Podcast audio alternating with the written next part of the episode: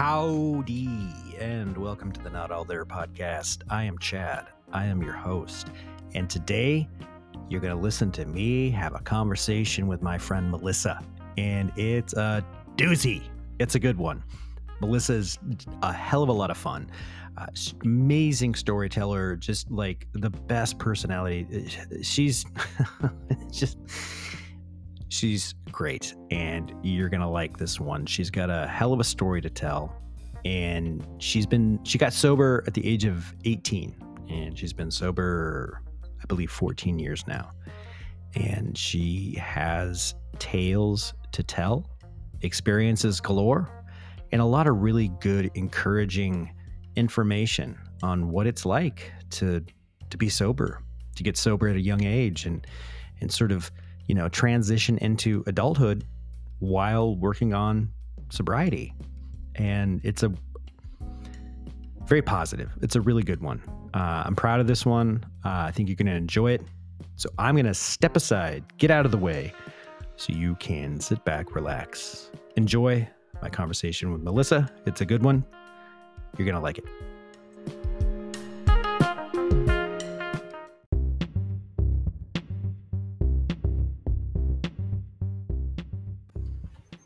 Are you comfortable? I think so. I oh, I've got the worst chair back here. Okay. Am I close enough? Uh, a little closer. Closer. Okay. Yeah, there you go. That's good. Mm-hmm. this is so professional. I know. So, um, are you a big car singer? Like, do you yeah, sing in the car? Absolutely. Yeah. It's important. I know. Like loud singing? Like, yes. do you get it? Yeah, okay. Yes, I'm also a car screamer like yelling at other drivers? No, just... so actually, when I one of my favorite things to do when I'm really just have a big emotion or I feel really pent up is just yeah. let out a loud scream. Yes. But you have to make sure that your windows are not down because I've done that before and the person next to me like yelped. Are you serious? And I was like, I'm fine. I'm so sorry. Yeah. so yeah, I'm a singer and a screamer. All right. Like, what do you sing? Um, it really just depends. Like, I'm still just listening to the radio. Oh, do you really? Yeah. You're like one. It's I mean, kind of embarrassing. It's like a lost art form. Yeah, not many people know about the radio. They don't. So there's a lot of Christmas music right now. Well, that's nice. Yeah, it's nice. You have a Christmas song, a favorite? Mm, well, I really did like that song. That's like I really can't stay, but that oh, got canceled. Yeah, that got fucking canceled. Yeah. I know. I'm surprised, like, you know, what's his name? Mike Johnson hasn't, like, you know, made it the national anthem just to fucking piss everybody off. Sorry if I'm, you know, upsetting somebody, but that's, that as, that's as political as I'm going to get. Fair. All right. Uh, we were talking before. We've been talking for like almost two minutes. I've been recording for like two minutes. So now oh, everybody knows that you scream in the car. Good. Yeah. Good. Yeah. So, you know, watch we, out. We put everything out on the table. We have to. And we sort through it. So I would like you to talk about getting sober at what age? 18. Aha. Uh-huh. So what'd that look like? Wow. What did it look like? So I it's actually it is a crazy thing to think about getting sober at 18 i'm 32 now. So i thought i was really old at 18 because it's the oldest i'd been you know? Yeah. So i thought i was old. Um it looked like you had shit figured out. I really thought like like this is it. Like i'm an adult. Um 18 looked like I mean, I grew up um, in the North Shore. Yeah. And so most of the people around me kind of um, looked how they looked and I did everything I could to, to like well no I want I wanted more than anything to fit in. Oh that yeah. part of it. Okay. Yeah. Yeah. Um it's like a North Shore thing. It's a North Shore thing, like keeping up and yeah. um if you don't fit in, um I don't know what your options are. That's how it felt. Mm-hmm. Um, so I like have friends still today who are the most like well-adjusted, normal human beings, and I love them so much. But I look back at that time and I'm like, I was nothing like them. Um, and trying so hard to just like do the things that they were doing and be captain of the swim team and get A's. And I went to Loyola Academy High School. Um, and my drinking started when I was really young, and it was a lot of blackout drinking, and it was a lot of Mm. hidden drinking. Oh Mhm. Jesus! How old were you? So, like, do you remember like the you know the first real drink you had? I do. How old were you? Um, so I want to say it was when my grandmother passed away. So it was, I think I was in third grade. Um, Okay. Right. Yeah. So what is that like eight or nine or something like that? Something like that, I Yeah. think. Um, and it was like the first time in my life that I experienced any. I feel like it was the first time I experienced like a difficult emotion that like made sense as to why I was. It was because someone died. Mhm. Um, and all my family's from Cincinnati, Ohio. So we went there for the funeral. Skyline chili. Oh, you know about that. I haven't had it, but I know. I love Skyline chili. People are going to come for me for that. It's like not real chili. It's incredible. It's disgusting. I love it so much. Oh. Anyway. Anyway, so we went to Cincinnati, Ohio, and like my dad has two other brothers, and um, I just remember going to the funeral, and all of the people at the funeral like were crying, hmm and I didn't like that. I was like Mm. super uncomfortable with the adults hmm being upset, hmm and I know I cried, but I. I mean, it wasn't because my grandma died. I think it was because I was was so uncomfortable. freaked out and yeah. yeah. Um, and then I don't know what you do in your family. Like an hour later, we went back to, like after the funeral, we went back to my grandparents' house, and all these people that were crying and not okay were now laughing and having like the best time, which is super confusing. Yes, it is. I have to drink this. Ah, refreshing. refreshing. So, um, I think what I noticed really was that everybody who was like laughing, having a good time, who like an hour earlier were crying or um, had drinks in their hands. And I Ah, took little sips out of everybody's drinks. Um, and I just remember like getting it. I was like, oh, like I feel okay right now. Um, or I, I feel better than I did earlier. Uh, and like that was my relationship with alcohol, like from the get go. So it was Mhm. never normal. mhm. It was this very like, mm, okay, I can do this when things feel upsetting. And there are going to be a lot of those. And there's, and I didn't know. Yeah. Yeah. So I think like pretty early on, I didn't have a lot of experience with dealing with difficult stuff hmm without a drink. Wow. That's crazy. So, like, for me growing up, everything just had to get repressed, Right. like, shove it down. So, I didn't. It wasn't until I started. I started drinking at 18. I was like really straight laced, but like the there was a lot of emotions going on. There's a lot of like trauma and some really dark shit happening in my life at an early age. So I just I was mm-hmm. And just put it all to the side, put it to the side, put it to the side, and Right. just sort of like hung around and hung around and hung around. And and then when I did discover alcohol, I was like, oh, Perfect. this is amazing. But Yeah. to do that at like eight years old, man, but that's got to be kind of to give you like a weird confidence in a way, like.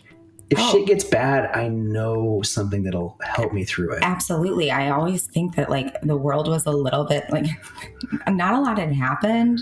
Like if you had looked at my life, you'd be like, she's fine. Like there aren't these big traumas happening or these big things happening. Um, yeah, but shit happens, man. but shit happens. And I think that I was like, oh, okay, well, if things get bad, I get to do this. So I'm going to be fine. hmm Yeah.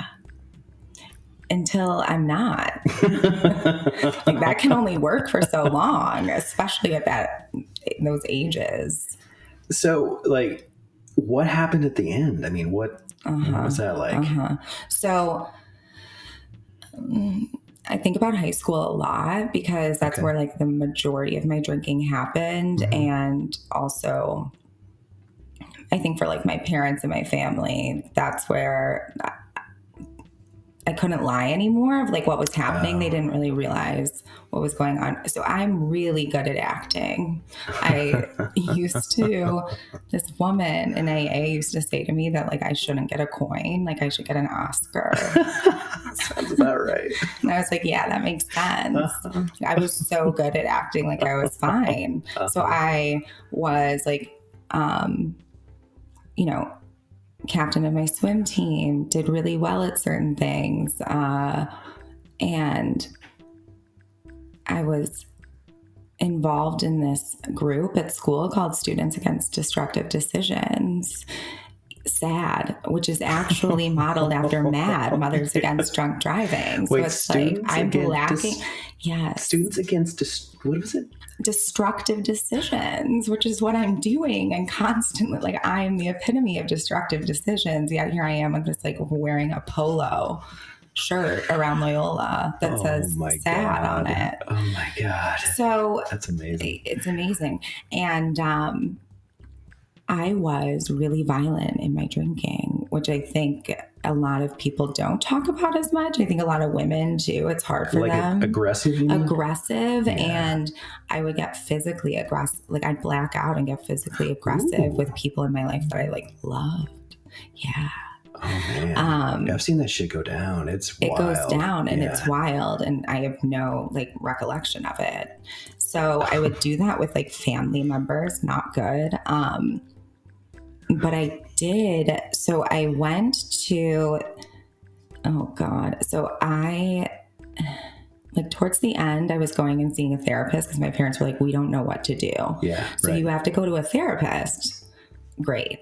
So I went to the therapist, and like the day that I went to the therapist, I honestly think it was the most beautiful I've ever looked in my life. Like I got ready, like as if I was like I was the prom queen. Um, I'm pretty sure I, I like wore a dress. I like shaved my armpits. You know Of what I course, mean? Like I got really ready, and I got there, and he called me out. He was like, "What are you doing?" Um, and he was like the first person that was like, yeah, you look like everything's like put together and fine, but most people don't show up in my office because things are going well. And I was Right. like, wow, I hate him. Fuck you, man! How dare you judge me? How dare you? And a lot of people, I think uh, I'm a therapist now, would be like, that's inappropriate how he treated you. But it was perfect. It was exactly what I needed. That's inappropriate.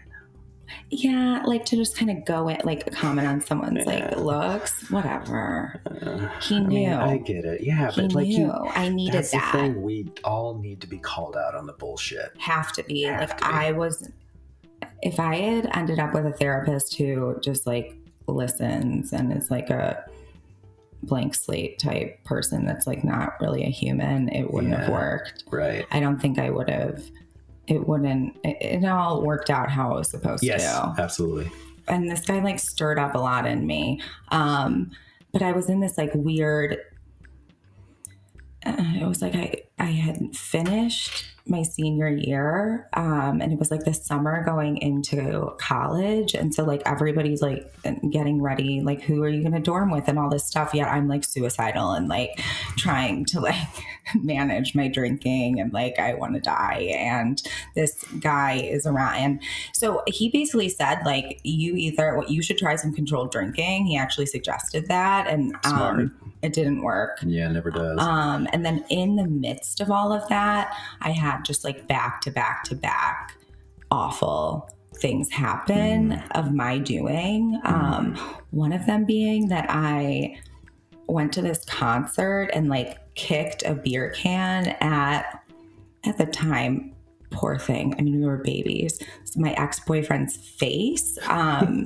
and i hit him in the it's so bad um like i hit him in the head Uh-huh. and i should have been a soccer player i had no idea Oh my god. Well, Yeah. just when you said we were at a concert, I'm like that Mhm. never. Yeah. well it, yeah and it was but did it like it was hurt him? outdoors oh yeah Was, so it was like a fine full beer can, like a full beer can, can somebody had i guess because all of my poor friends are like looking at me they are not alcoholic but they saw the whole thing go down and like they all need to go to therapy because of this and someone had it like in their hand and I like punted it.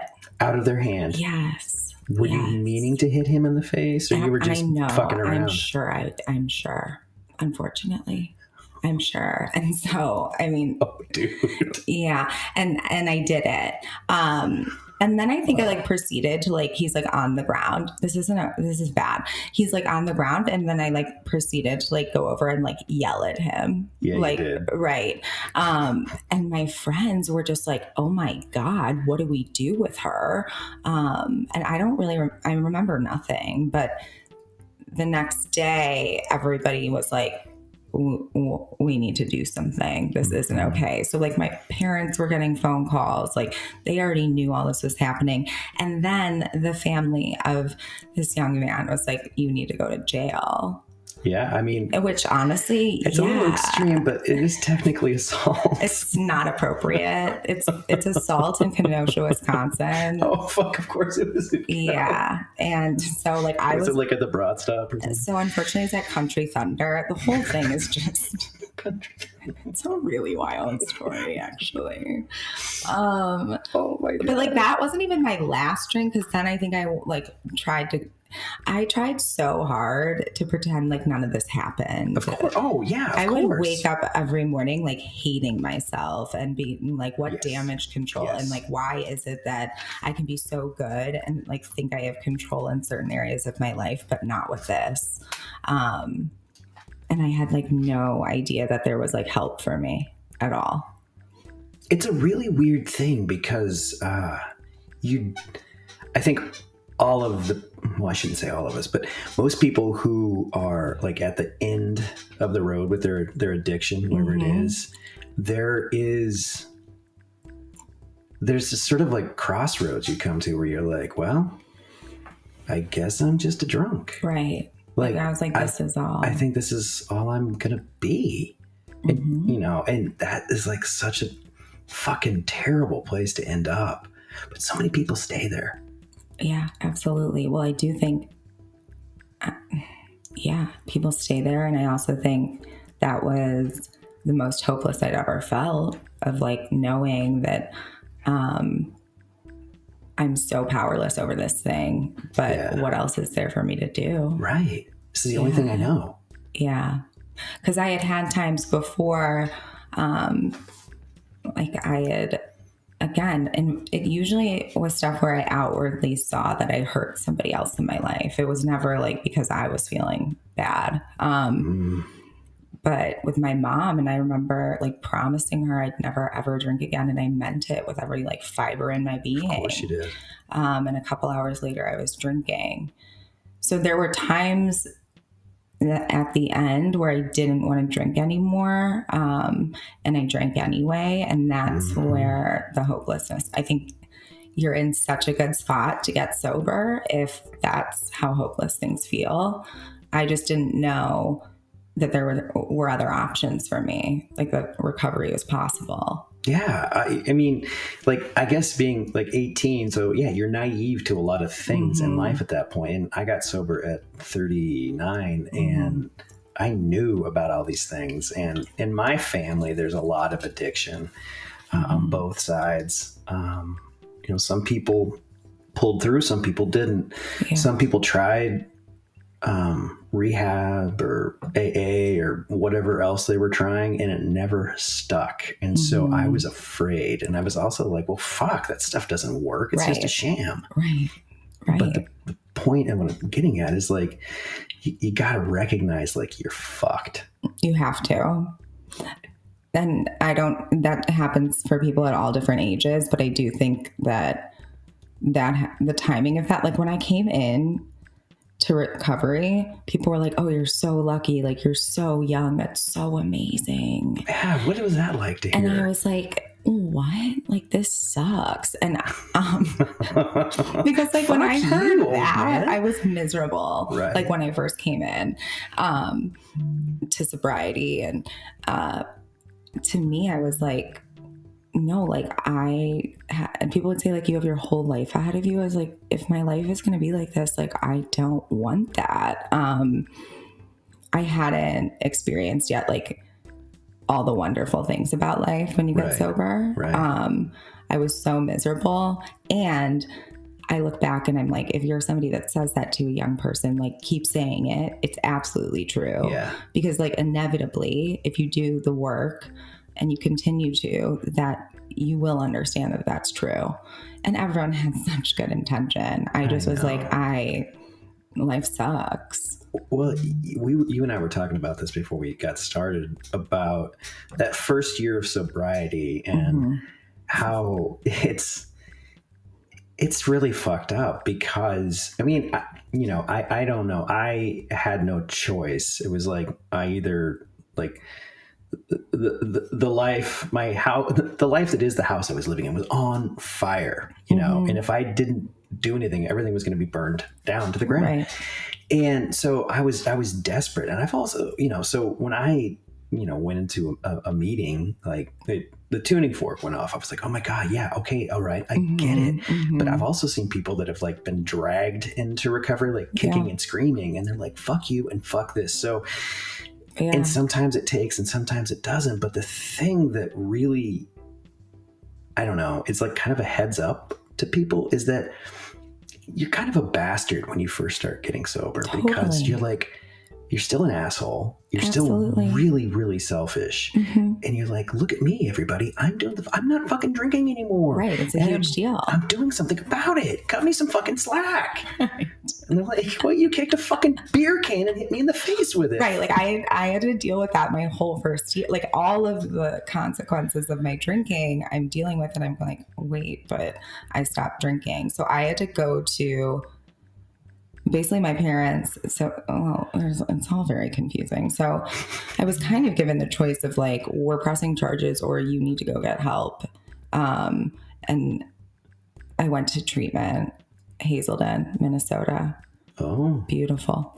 Um, it was before they did the big like rehab of it all. was it a dump it was not like what people think it is. and I thought I was going to some like really special. I was such a brat. Um, and my poor parents were had like no idea what they were doing or what to do. Um, so they were just taking suggestions from like professionals and other people. Mhm. Um, and I went to treatment and I did like exactly what I did in high school and before that like I became like unit leader of the girls unit like Mhm. I had those moments of like okay I'm desperate. And then it was really fleeting. And I just went back to what I knew. And unfortunately like fortunately they see right through that and Yeah. they're like oh you're doing such a good job after these 28 days like you need more treatment um and I was like, what? Like, I'm going to college. Like, there's this timeline that I'm Uh, supposed to keep no, up with. not. They were like, um, we've actually never, they said, we never um, suggested for any person that's like come through the treatment center to go directly to college. And I was like, okay, well, I'm to do it i'm the exception always. Yeah. Um, and it was just, I was so scared and so fearful of, I had no idea what like things would look like if I didn't stick to the plan I had. Um, and my parents came and I was convinced that they were like brainwashed and all of this stuff. And yeah uh, they like took me out like for like I got like a pass to like go out with my family and like eat dinner at like Mhm. PF Chang's. I like still can't walk in there and uh Did, did you have like were those like the lettuce wraps? Or yeah, delicious, but like I can't eat them anymore. And uh on the way back, I like cornered my parents and I were like I was like, Are you gonna make me like go to this halfway house they're suggesting? Um and I just kept like berating them and yelling at them and had like the biggest tantrum and they were like Jesus Melissa. Christ. yeah um and you must have my- been a fucking handful. I mean, I just feel so bad for them. We like pull up into the Hazelden parking lot. My brother, by the way, poor thing, the best human in the world, like ran off into the field, like couldn't handle it. And then Oh, he was my- just like so upset. so upset. He should Oh. never have come. I mean, yeah. His college essay was about it. So Oh, yeah, like there's a lot there. He's perfect and I love him so much. But it was a lot for him to see. Um, and my parents basically were like, we don't want to participate in your death. Like, we are not going to allow you to come home. yeah. So your choices are like, you don't, you're not welcome home, or you go to this halfway house. Um, and that's also where like i again freaked out all this stuff. My mom like goes into hazelden and is like my daughter's being violent. Um this tech comes out and she looks at me and i like roll down the window like ever so slightly because i'm so tough. And she was just like you're just scared. And it really was like the first time that i was like i'm just so so scared. Like i knew and was fighting it Mm. for a really long time that like whatever I was doing was not working. Um, I absolutely like needed more help. I needed to do something different, but whatever happened in that moment of me like hearing that and she's like it's okay that you're this scared yeah. and I promise you that if you do these things that people are suggesting it's going to be okay. Um I just like needed to hear her say that. Like no one else had said that to Right. me yet. you, you have to hear it from somebody that you don't know. It can't be my mom and dad. Right. No way. Or even Um, even a friend. I mean, mhm. because you're like, I've been fucking snowballing you the entire time, man. Right. Like, right. no, exactly. you don't know what the fuck you're talking about. But there Yeah. is something about like a person that's very, I don't know, it's got a little time of sobriety under their belt and just like, look, man, you're, I get it, you're scared. Yeah. And Yeah. Wow. So, So, then I went to Houston, Texas. That's where my halfway house was. it's so really crazy. oh my god. I know. Okay.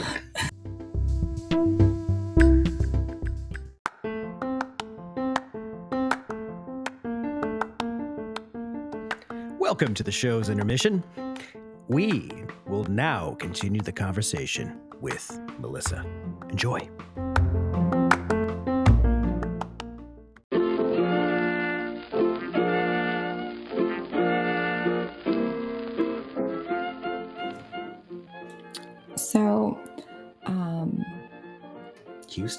Houston. Texas. So they like suggest places based on, I guess, based on, I don't know what it was based on Is it actually. like does Hazelden have like a like a Yes. pool of halfway houses? Yes, and I think if they look at the person and they're like, where are they going to be best? As far away as possible. As far as way, as far away as possible, From the Midwest, they like the heat. Send her to Houston. and not like a nice place. Like this girl needs to be humbled. Oh, really? Yeah. Oh man, what kind of crew were you with? So I showed up to the halfway house and like I like looked at the brochure and like looked at the halfway house and looked at the brochure and looked at the halfway house and like the guy was like, "This is it," and I was like, "I don't think it is." It's like the McDonald's breakfast. It's You're like, a "Hey." shack.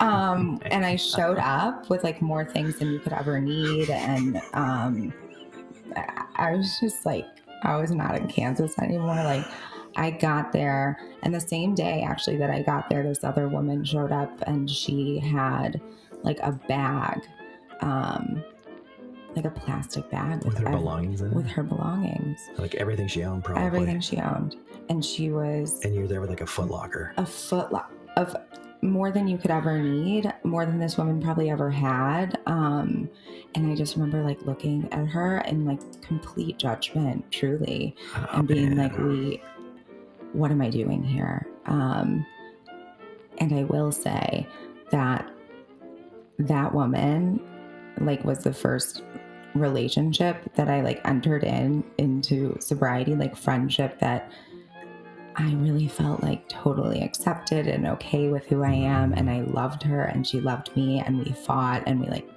laughed and so many things. Um, but I had no idea that that kind of connection was available to me. it's it. Did it take you a long time to like come to grips with it? Because I still am like trying to figure that shit out. Like I've got a couple of dudes in my life where I'm like, this fucking get me, and I Mhm. and I can tell them anything, and they're just like, yeah, Mhm. okay.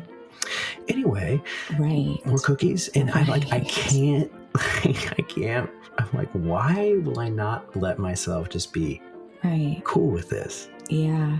Because I don't trust it, probably, or whatever I, I guess it's just like it. It. It. But it- it is amazing. I know. It really. It, it truly is. Um, do you still keep in contact with her? I do. Yeah. Um, but the others, I mean, so other people that were there, like we were kind of, so you either like paid out of pocket to be there or you were there on a scholarship. Um, Oh, really? Oh, oh, so like like a like financial uh, Aid, assistance? yeah. Yeah. Okay. Mhm. Yeah. Yeah. and basically this place like looking back was the most perfect place for me to go um i had to like learn how to be a human hmm um and i had to like get a job right i had to take public transportation like to my job at american eagle. Um like i Oh, had the- to go to the mall. yes i went to the mall and just like went to every single um like i put an application in everywhere because i had to get this job.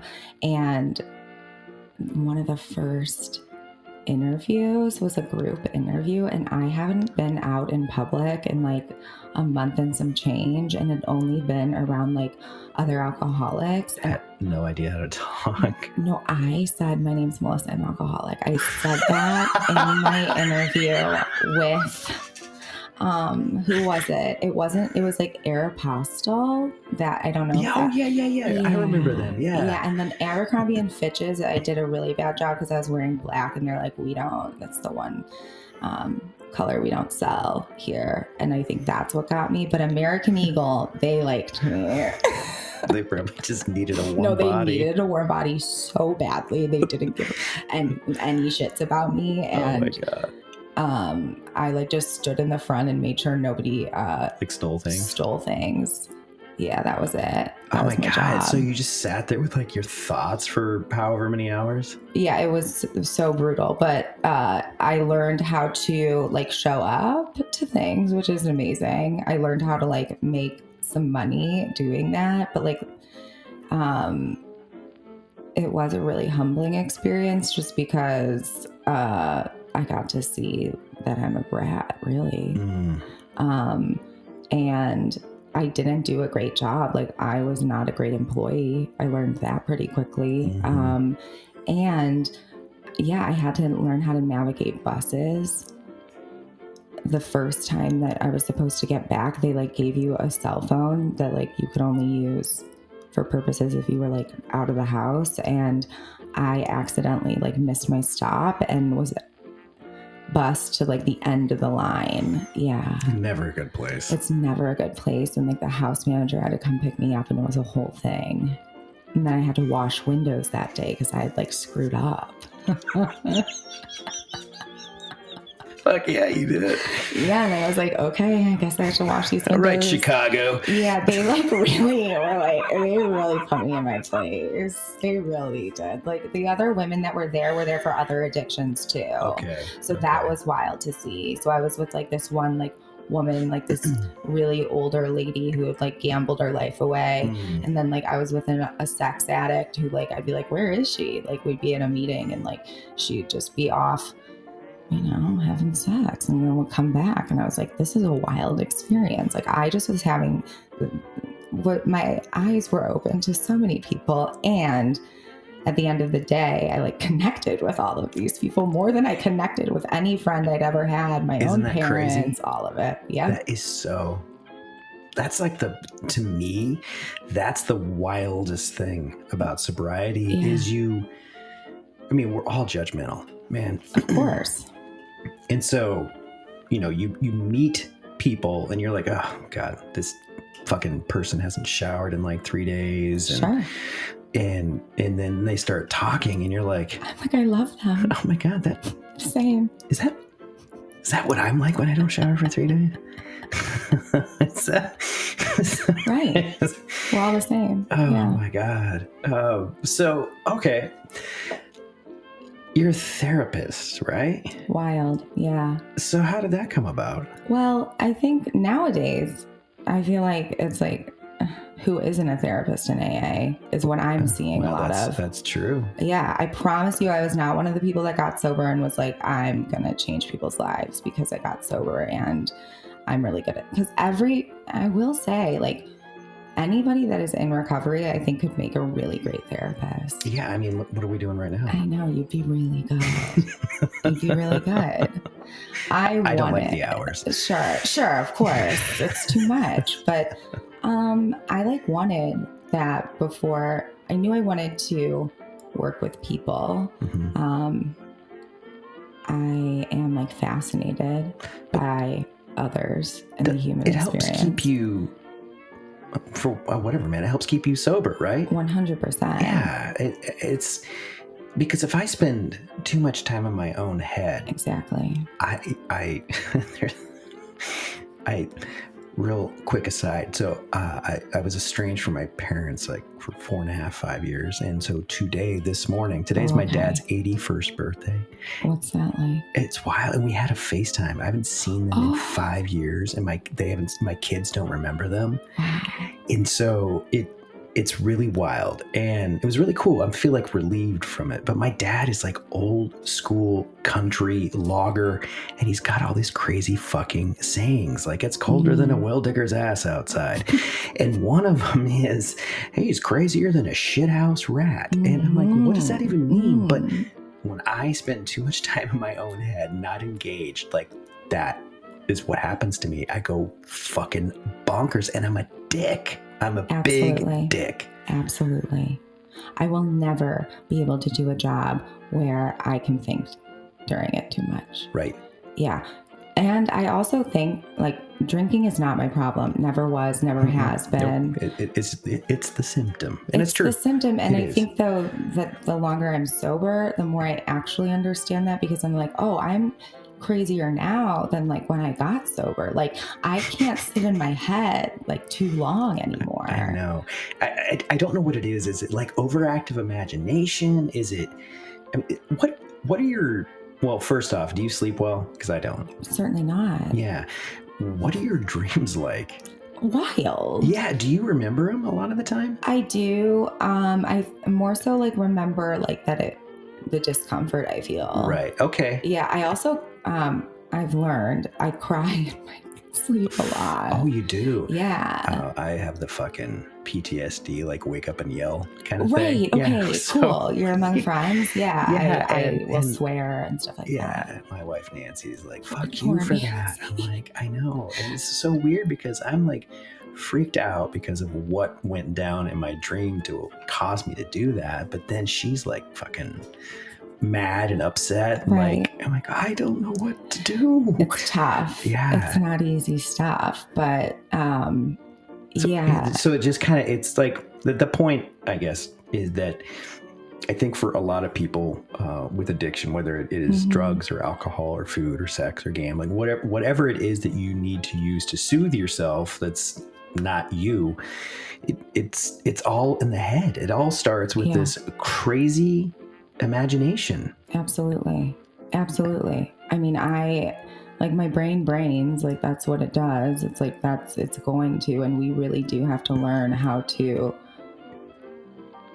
be thoughtful in where we're putting our brain's energy because a lot of Mm. the time I'll just like let it do its thing and then yes. the next thing I know like I'm I'm a really bad dog. Like I'll be walking down the street and like it's a beautiful day. I'm like, oh, the sun's out, and then I'm like, I hate myself.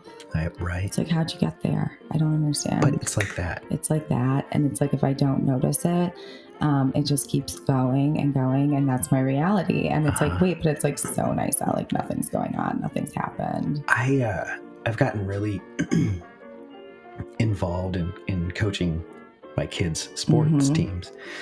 One because I guess the the real reason was like I uh, I just want to be like I, I they wanted me to, but it was also like I, I just kind of want to be a part of this for them Right. in a way like we all can look back and be like oh that was a cool time because i mean you as a as a parent if you're not like aware or careful like you're gonna miss out on some really cool shit with a young person Yeah. and so i i've done it just to be like present and then I found out I'm actually kind of good at it. Okay. And uh, today was a, a, flag football game for my my oldest son, and it was the, the last game of the year. Whatever, it was a fun game. But to your point, I was engaged. I was having a lot of Mhm, fun. mhm. But I would stand to the side and let the kids run a play, and then I'd go talk to them. But when I'm standing off to the side, I'm like, "You're such a fucker." Right. Like, Like, I mean, what are you fucking doing here, man? Like, fucking look at you. I bet your ass looks fat, right? right. You know, there's these people behind this glass wall, and they're not watching their kid. They're just looking at You're your looking big, at your big fat butt. ass. Yeah, you suck. You piece of shit. Next play, and then you know, in your but, back end. uh, Mhm. but yeah. Oh Yeah. my god. Yes, exactly. It's like I don't, uh, yeah, like my alcoholism like shows up now just as like I, I binge think, I think too Uh, long, I'm yeah. overthinking. Yeah. Um, Self-diagnosis and food. That's like my party. right, Like, right. give me some. Give me some deep. You know, fucking medical text yeah, and like a loaf of bread. Yeah. I'm good to go. I'm good to go. Yeah. So that hasn't gone away for me. Like No. that, like that, I think is a big. I loved to drink because I didn't think. right. My head was quiet. Well, and and like it's the head, it's the emotion. I Mhm. I I uh I mean, I am um I think a lot of people though that are in recovery are uh we're all very emotional and hmm and run like really just amped up all the fucking time. And my Yeah. thing is like you know, I had a lot of uh like uh physical abuse from like when I was maybe like two or three up until I was Mhm. like 10 or 11. And so uh, I it was all fight or flight, right? Right. So it, I'm, I'm just like, woo! You're just the lying. all fucking time, man. And I drink coffee like I'm a maniac with coffee. And then I wonder why I have like sweaty palms and I get real cranky. Right. I'm like having it at night. I have no idea why I can't sleep. I know. It's crazy. Uh, so what? Um, now it, this I think I want to I want to talk about for a second because I feel Mhm. that it, for one, as as a parent, it's fascinating for me as as a parent, but two, also just kind of a to. to take stock of of where people are these days like Mhm. obviously we're Mhm. coming out of of the pandemic but right. yeah, a lot of a lot of people got hooked on booze. A lot it fucked up all of us in some capacity, and you're seeing like the residual effect of that. But a lot of your your clients are like younger, right? A lot of younger. I also do see adults. Okay. I get it's interesting the people that show up, but um, Is there like a, a parallel, like a through line that you happen to notice, or is it all over the board? Well, I think especially with younger people and then people that were like really isolated during the pandemic. I mean, a lot of these people, well, some people come to me and they'll be like, I never had anxiety like before. Yeah. Or I like a lot of people's stories when they come to me like start at 2020, which is interesting. But the young people I see, um, have a lot of difficulty just being A person. a person and what i would say is like my ho- hope like the goal i have when i'm working with a young person is i really just want to teach them how to feel bad Mm. um like i think most of them have no capacity to just feel difficult emotions and so we're seeing a lot more like hospitalizations or suicide or that just even that talk is normalized now um like like to to talk down about yourself, like self-deprecating. talk, yeah, se- self-deprecating, or like, oh, I'm gonna kill myself, or oh, like that. Those are all options. Like where, where so yeah, rather like I, I mean we're not the same age but it was a joke like ah fuck i just might as well just kill myself then you know it was kind of like a yeah. it was like a, a, It was a a, dark joke. joke, It was a dark joke, and I do love a suicide joke. It's like one of my favorite I, things. I do too it's unfortunate. I mean, listen, it's funny.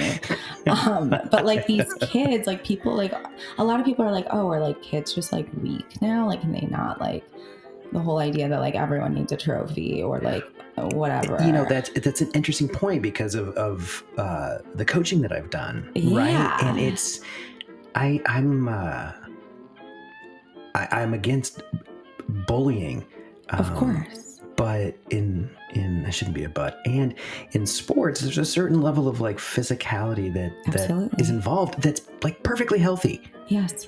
It's Yeah. it's fine to like wrestle and tumble and Yeah. I used to be a, a, a cub master for the Cub Scouts, and the kids used to get together, uh, kind of like it was a seven o'clock on a Tuesday. It was the worst night and time, but they would all get together. Uh, they were all boys, and they would just wrestle. Right. And the parents are like, "What are you going to do about that?" I'm like, "Nothing." Like let them I mean, like I'm watching them, like, but sure. if, if somebody like starts yanking hair or trying to pull an eyeball out, well, then I'll step in. Sure. But until then, no. Yeah, and so like yeah, I, it it is like the everybody gets a trophy mentality, but I don't know if it. I don't know if that is there a correlation you think to that to how you know these kids are thinking about themselves or talking this about themselves. Mess. I mean, I'm gonna sound like the oldest person ever, and it's and I. Social media. Is it? I hate to say it. Yeah. It is because like we are not meant to take in the um, amount of information that we do and then like compare ourselves at Right. that level Right. um, or like uh, like self-esteem is built through action and like Yes. esteemable acts Yes. and it's also like so normal to like have something happen and feel sad about it because then we learn from it but Right. also it helps us like grow the muscle how do i feel sad and cope through that right. coping skills are not learned when we can simply just like pick something up in the same way i could pick up a drink like you can just pick up your phone and distract Like I feel shitty, and now I want to. I I can find somebody like that that's like, oh, well, that person feels shittier than I do. right that person feels shittier than i do it like gets you out of the present um, you could distract with games you could distract with anything you could have this like instant like gratification if i post this thing and i get a like like Right. and so i think a lot of young people are taking that on thinking that that's like their self-esteem and self-worth is put in that and they're not building self-esteem through action So- in their day-to-day. So so sounding even more older right.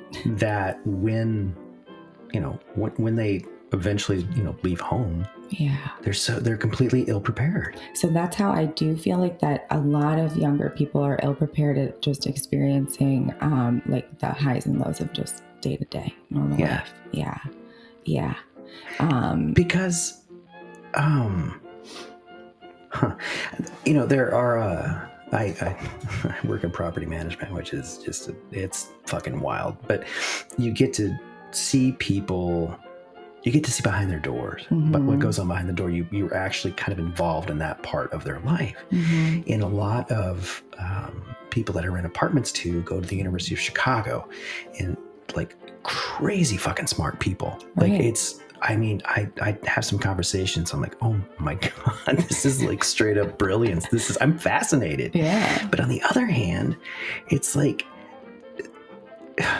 I, I, fear, I swear to God, I'm going to sound like a grandpa, but they don't know how to change a fucking light bulb right and, and right. there's to to the greater point that you're making it's like it's not hard to change a light bulb Mm-mm. you know it's not hard to like put a battery in something Mhm. and so how are you going to you take public transportation and and s- uh, there's a vibe there's an energy you're not in tune with it i mean like how i don't know what's gonna happen Yeah, yeah. No, I think like, like it's uh, okay if you to, to touch somebody but not i mean like to, to bump into somebody to it's okay It's okay. to have these physical contacts Yeah, we're not tolerant anymore of a lot of things, and um, but like natural like normal, natural life, part of life things. yeah Yes. it's it's all um i mean is it is it all image oriented Is it all what? image oriented like how you present yourself I is, think is more everything's, like- important than you, how you like Of course, I think. Unfortunately, like I think. uh as long as social media is around and like younger people especially are like looking at it and using it and then i'm using it too yes you everything is i sure do everything So do is absolutely image oriented and so like worth and all of that is placed there instead of through our actions through like accomplishing something, like putting a battery in something. Like Mhm. there is actually accomplishment that occurs that will build your self esteem in Mhm. these small acts. yeah, something as simple as like I've never changed a light bulb before. Okay, like cool. Let me just show you real quick. Like you do it this, you, you loosen it this way, you tighten it that way. Now you try it, and it's just like now turn it on, and you're like, oh Wow. fuck, I just changed the light bulb. It's yeah, like you did, man. you did it. Like- it's awesome. Good- Yeah. good on you. Yeah, but there's a lot of that. Go is finish that thesis. Uh-huh. my uh I don't know, my my oldest son is like a super resilient dude. I'm like really fucking proud of him. Wow. Um, yeah. He's tried out for like travel baseball. This is his fourth year. In uh, the previous three years, he didn't he didn't make it. He finally made it this year, which is like Amazing. yeah. Yeah. But he recognized, like he's like, Dad, I you know whatever. I'm on the team, but I just I'm really proud of myself. Yes. And I'm like, you Yeah, fucking should you be. Should be. like whether you play or not whatever i mean if you don't want to play fine but you set out and you kept going exactly. and going and going and you finally did it and now you know what that feels like Uh, yeah. Like I think I hear something like that. I'm like, so that's gonna that's gonna be a kid that feels good about themselves because it's like, oh, I can have these. Um,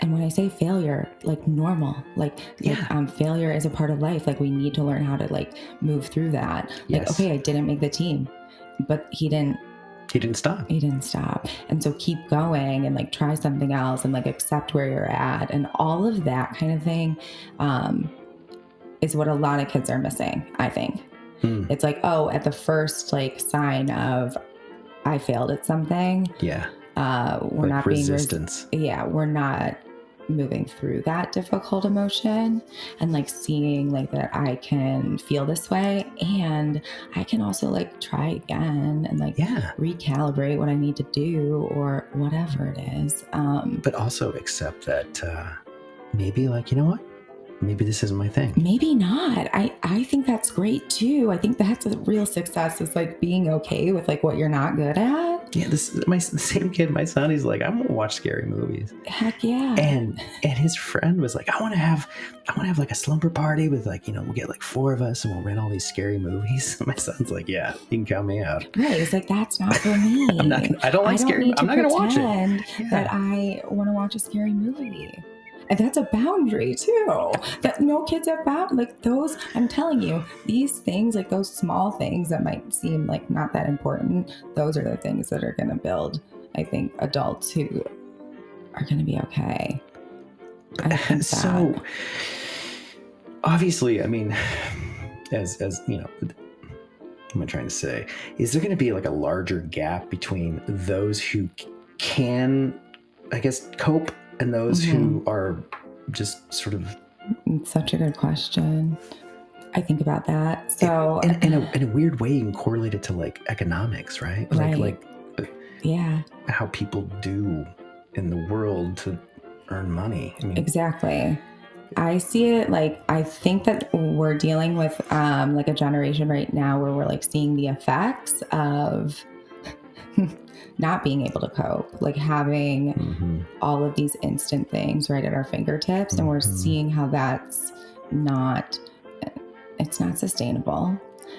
no I think like the like millennial parents are seeing some of that and they're like, okay, we're actually gonna like change how I'm parenting here and like the access I'm giving my kid. Hmm. Um, like I do think that this generation under me, they're not doing great as far as the coping piece No, goes. And I do think people want to do something about that.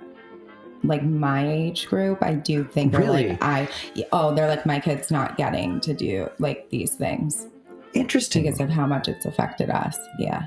Interesting. It's That- interesting. I mean, but that's. God, I feel like we're just two old fucking ditties. I feel at like the, so the coffee old shop saying right these now. things. I would never have said these things like two years ago. I would have been like, oh my God, I wouldn't be caught dead sounding like that. But now I'm like, oh shoot, like I'm seeing this. It's like, whoa, whoa.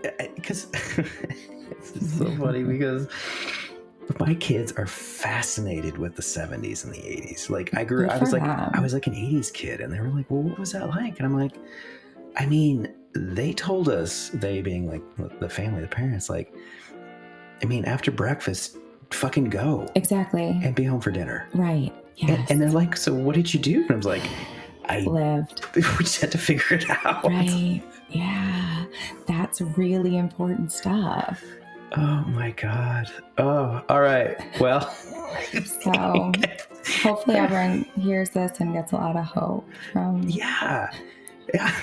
And you know what, everybody? Uh, it's it's okay to talk like this. Just so you know. All It right. is. It- It's okay. it is.